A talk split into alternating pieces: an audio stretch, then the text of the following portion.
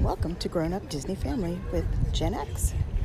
I'm here at Epcot. It is um, 6:37 p.m. Um, and they parked us out in 22.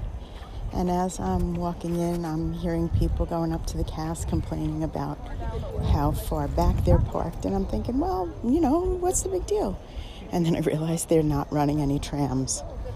So there are definitely displeased people here at the moment. And I'm kind of curious why they're not running any trams if they're parking you so far out.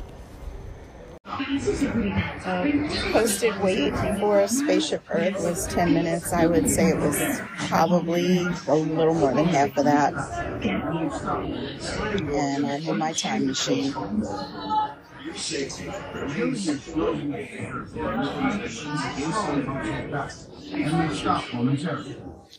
safety, remain seated at all times.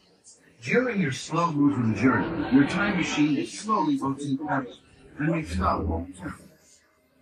This is Station Birth Control. Welcome aboard.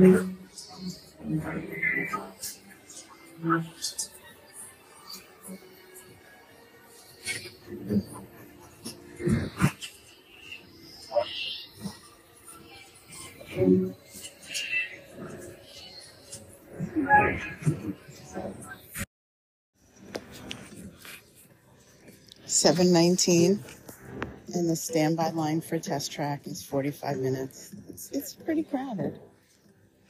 At least they're playing nice music. Because Spaceship Earth may be the only thing that I get on tonight.